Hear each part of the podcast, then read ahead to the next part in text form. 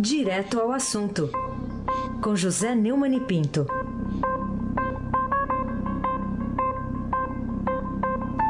Neumani, bom dia.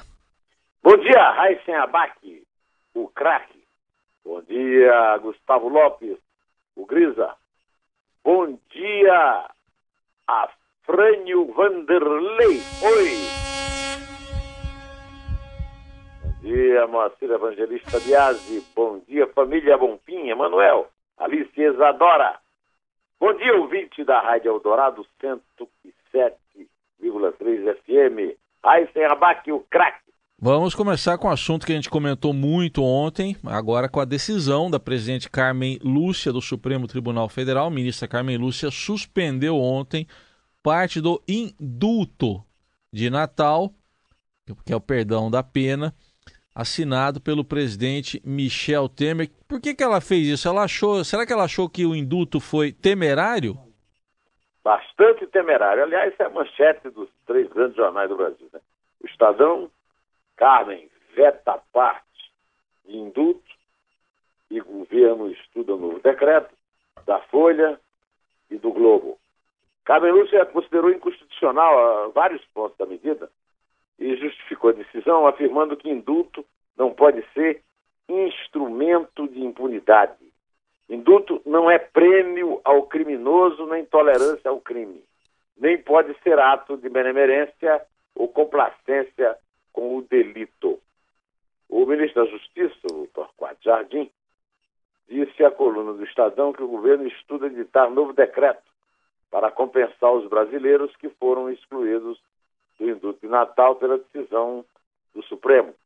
Para Carmen, a situação de impunidade aconteceria porque o indulto tornaria penas para diversos crimes tão ínfimas que deixariam desprotegidas a sociedade e a administração pública.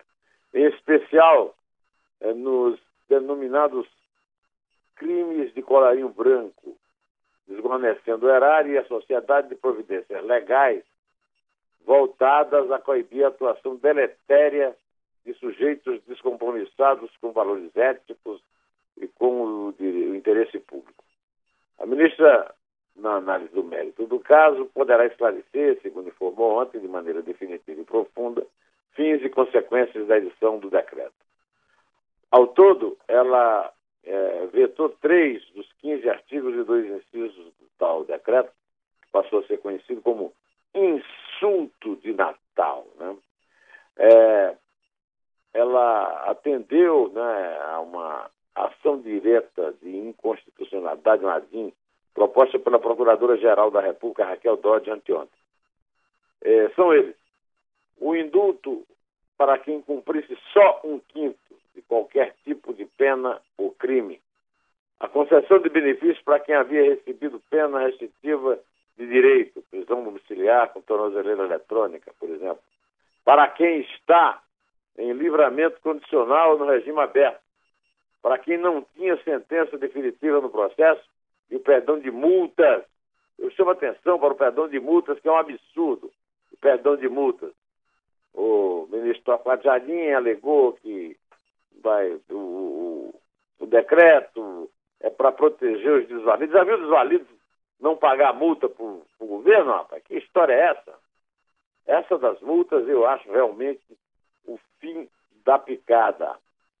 Outros 12 artigos foram mantidos, permitindo, por exemplo, indulto em casos de crimes cometidos com violência e grave ameaça, roubo, para quem cumpriu no mínimo de um terço e metade da pena, dependendo do tamanho da condenação, menos de quatro anos até oito anos. E a decisão monocrática de Carmen Lúcia corrige o avanço do arbítrio e do cinismo neste gravíssimo momento de nossa história, que só não vê quem não quer ou quem não vai deixar para lá. Ô, oh, sem abaixo. Vamos em frente. É, né? Então agora tomada a decisão aí da ministra Carmen Lúcia, lembrando, né, Neumann, que em fevereiro deve haver uma decisão final aí do, do, do plenário lá do Supremo, né, sobre é, esse assunto, é, né? É verdade, a suspensão dos trechos deve valer até o exame do ministro Roberto Barroso, relator do caso, que pode também encaminhar para o plenário do Supremo. Ele pode decidir ou pode encaminhar para o plenário. Né? Uhum. É, é, que o plenário normalmente está 5 a 5 e a Carmen desempata. Nesse Sim. caso, eu acho difícil que ela volte atrás no voto no, no, no, na tomada de decisão da liminar uhum. que ela uhum. acaba de fazer. Né? Bom, o, uma... o Supremo volta, ele reabre no dia 1 de fevereiro de 2018. Tá. O, o decreto do Temer foi publicado na semana passada. E ele ignorou completamente os procuradores da República, ele nem tem que ouvir isso. Isso aí não tem que ouvir porque é, é uma prerrogativa dele segundo a Constituição. Né? Entre outros pontos, os procuradores pediam que os condenados por crimes de corrupção não fossem agraciados pelo indulto. O presidente também é, diminuiu o cumprimento necessário, que em 2016 era de um quarto da pena para um quinto. O governo Fernando Henrique, se não me engano, era um terço. Para Deltão Dallagnol, coordenador da Força Tarefa da Lava Jato, o decreto do indulto era um feirão de Natal para os corruptos. O juiz Sérgio Moro considerou acertada a decisão da ministra. Segundo ele, o governo pode muito, mas não pode tudo. E a Procuradora-Geral afirmou ontem em nota que o STF impede a violação de princípios como da separação dos poderes, da individualização da pena, da vedação constitucional para que o Poder Executivo legisle sobre direito penal. Segundo ela, Carmen Lúcia, em sua decisão, agiu como guardiã da Carta Constitucional, fortalecendo a compreensão de que fora de sua finalidade jurídica humanitária, fora o, indulto não pode ser concedido. Para a ministra, quando o indulto só é legítimo quando está de acordo com a Constituição, é, fora da, disso aí é arbítrio. Maquiando a descriminalização, segundo Carmen Lúcia, sob a forma de indulto, o que se estaria a praticar seria o afastamento do processo penal e da pena definida judicialmente. Ela escreveu, né? O indulto para ela é uma medida humanitária e deve atingir só quem está atrás das grades. Daí porque não se aplicaria multas e penas restritivas de direito. É, meu amigo, acontece o seguinte, vamos falar a verdade, que muita gente parece não compreender. Desde a segunda votação da Câmara, aquela que impediu as investigações pedidas pelo antecessor da Raquel Dodge, o ex-procurador Rodrigo Janot, para esclarecer a ação do quadrilhão do, PM, do MDB na Câmara, Temer age como aquele malandro a quem se dá a mão e ele puxa o braço. Agindo em conformidade com Gilmar Richelieu Mendes e Rodrigo Pinheiro Machado Maia, ele estabeleceu uma regência trina, que desobedece realmente, como diz a Carmen Lúcia, a respeito do, do insulto né, de Natal, a autonomia dos poderes e desafia a democracia e a hierarquia nesses poderes republicanos. O decreto de indulto é mesmo um insulto, pois a evolução dessas últimas decisões mostra claramente que ele está preparando um super indulto para o próximo Natal, depois do qual vai ter que entregar a presidência substituto eleito e vai perder o foro privilegiado especial a que tem direito, só podendo ser processado da forma que nós já conhecemos, né? Crimes cometidos no exercício do poder e com aprovação de pelo menos eh, dois terços da Câmara. Isso excede os limites do Estado de Direito e chega realmente ao arbítrio, meu amigo, meu amigo e craque Aysen Abac. Ô Neumann, tem um assunto que está um pouco. está bem ligado também a isso que você está comentando aqui. Estou vendo aqui a foto no Estadão de um senhor muito sorridente que é o ex-diretor de marketing do Banco do Brasil, Henrique Pisolato, está solto, pretende até recorrer ao indulto de Natal de Michel Temer depois da decisão do ministro Luiz Barroso do Supremo, né, de soltá-lo. Está sorrindo aqui na capa aqui do Estadão. É justo isso? Ele foi condenado a 12 anos e 7 meses de prisão no mensalão. Teve liberdade condicional concedida agora pelo ministro Roberto Barroso do Supremo. A decisão de 19 foi publicada na, é, anteontem né, pelo tribunal. Agora liberado, o Pisolato deverá seguir algumas é, obrigações estabelecidas. Né? Ele deve continuar o pagamento das parcelas da multa que foi condenado, pelo menos isso.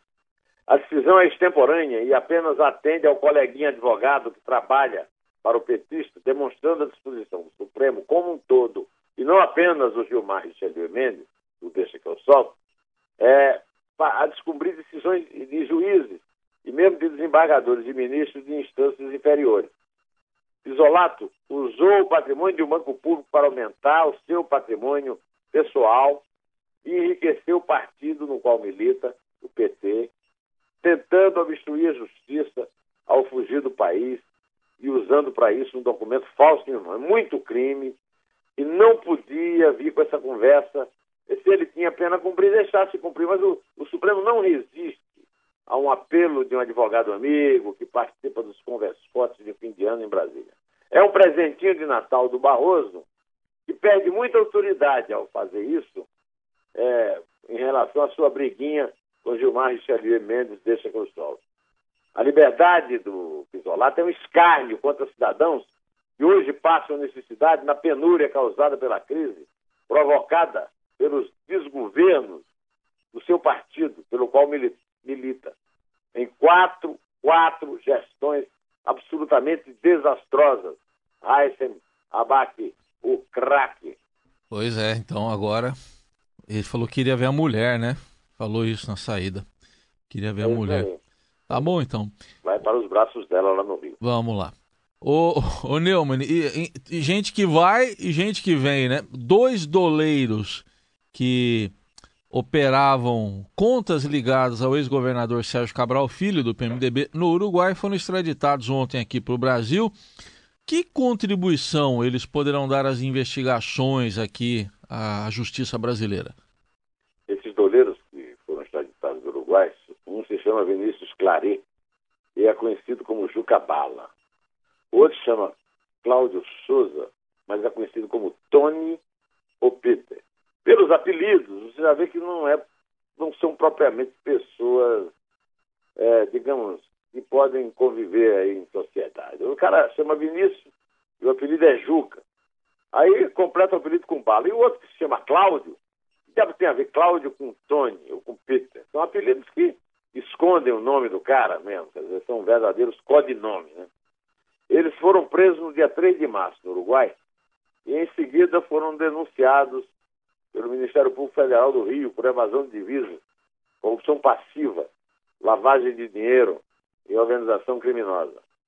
Eles já estão lá na cadeia de Benfica, zona norte do Rio, na companhia de Sérgio Cabral, filho e outros. O Jucabalo e o Tony são apontados como operadores financeiros né, da chamada organização criminosa supostamente chefiada por Sérgio Cabral.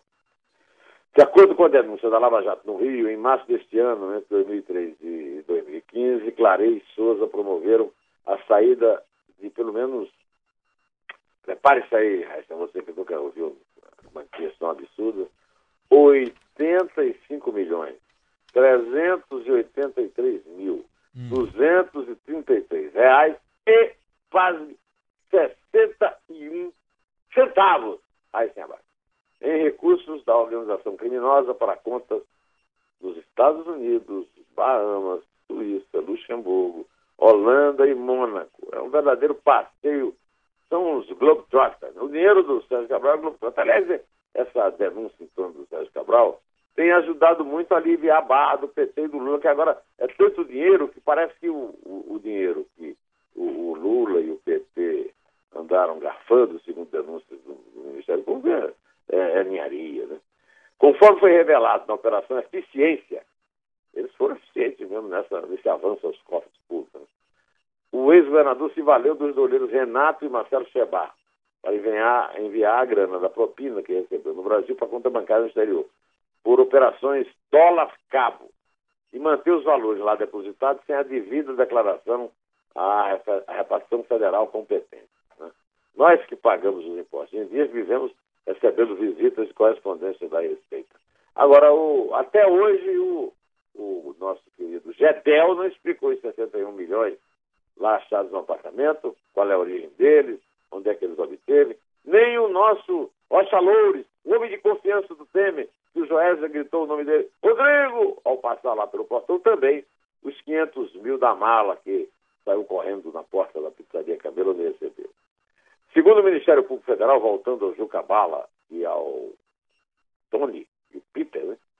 a partir de 2007 o volume da propina recebida começou a ficar tão grande e esses doleiros citados não conseguiram mais encontrar pessoa no Brasil para fazer as operações fragmentadas de dólar-cabo.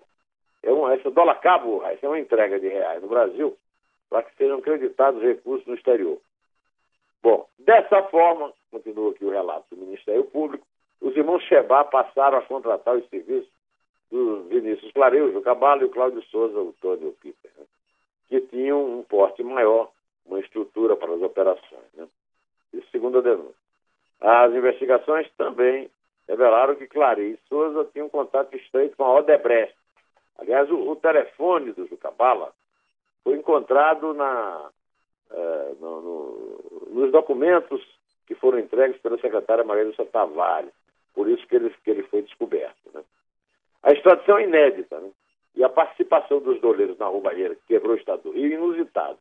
No meio do péssimo noticiário sobre o avanço da impunidade dos crimes de colarinho branco e dos avanços contra a Lava Jato e operações congêneres, como a Zelote e, e tantas outras, né?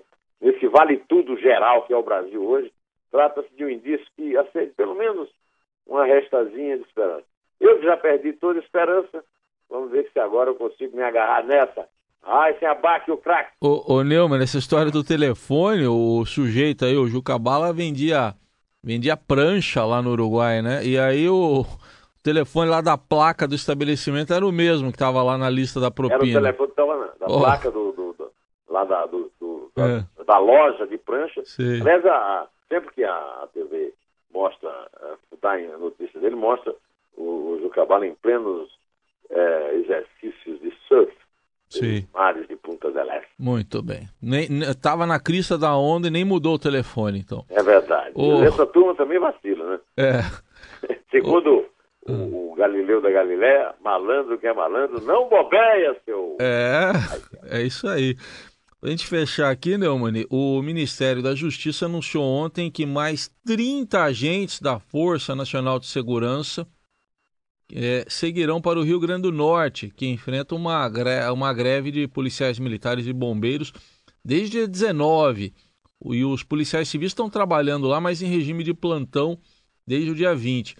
Esse enorme contingente, 30, né? 30! 30 Vai resolver esse contingente a crise de segurança lá no Rio Grande do Norte? Ao jeito que você falou, um 30, já dá minha resposta. Não! Não e não. Os policiais reivindicam o pagamento de salários e melhores condições de trabalho. Ao todo, com os reforços, agora você vai ficar impressionado. Serão 120! 120 agentes, Tudo da isso? Força Nacional do Estado. Segundo a, Secretaria de Segurança lá do Rio Grande do Norte, eu tenho uma ligação com o Rio Grande do Norte. Você sabe que minha mãe é potiguar, meu avô paterno era potiguar e minha avó materna também. Então eu sou meio potiguar, apesar de ter nascido em Uiraúna, na Paraíba. Isso me dói direto no coração, né? Ah, segundo a Secretaria de Segurança, rapaz, a região metropolitana de Natal, onde mora muita gente conhecida, parente meu, etc., capital do estado, registrou mais de 450 arrombamentos, roubos e furtos nos últimos nove dias. No mesmo período, no estado todo, houve 59 homicídios, segundo o Observatório da Violência Letal Intencional. No dia 21, o governador havia anunciado que o Rio Grande do Norte receberia 600 milhões de reais do governo federal e divulgou um calendário de pagamento de salários de novembro, dezembro e décimo terceiro. Mas o, o Ministério da Fazenda negou o repasse. O Estado recorreu, mas ainda não, não há uma decisão favorável a isso aí. Segundo a secretária do Tesouro Nacional, Ana Paula Vescov, está em estudo no Ministério um plano envolvendo um empréstimo no Banco Mundial ao Estado. Enquanto o Ministério estuda, o povo morre lá. Até ontem havia sido pago o salário de novembro dos servidores que recebem até 3 mil reais por mês. O Raíssen, a violência que reina no Rio Grande do Norte é um retrato da realidade brasileira que desmente completamente a tentativa de se vender o peixe fosforescente e multicolorido que não combina com a miséria nem com a violência que impera no Brasil depois dos desastrados desgovernos de Lula e Dilma, que um dos asseclas deles, o Temer, tem continuado com um, alguns avanços, tem que reconhecer, na economia, mas ainda deixando muito a desejar, tanto pela lerdeza da recuperação econômica, mas mais ainda pela imoralidade ainda reinante na gestão pública e também no recrudescimento da insegurança que assola a cidadania exposta ao crime e à impunidade. Heisenberg. Agora eu vou pedir já que nós estamos num clima de vale tudo, que o, o Afrânio Vanderlei execute para nós Vale Tudo com Tim Maia e Sandra de São, uma das minhas músicas favoritas, meu amigo Afrânio.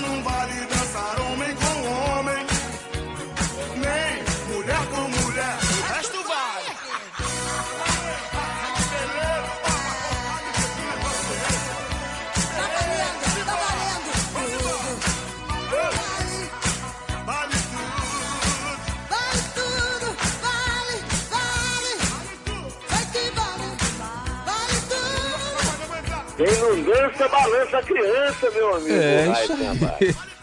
Feliz ano novo para Feliz você, ano novo. todos os nossos ouvintes. Só voltamos no ano que vem. Em 2018, essa, essa onda de, é, de desmoralização, de vale tudo, dá uma arrefecida para a gente recuperar, votar, mudar aí o Congresso, a presidência da República, para ver se o Brasil toma jeito e nós saímos do vale tudo.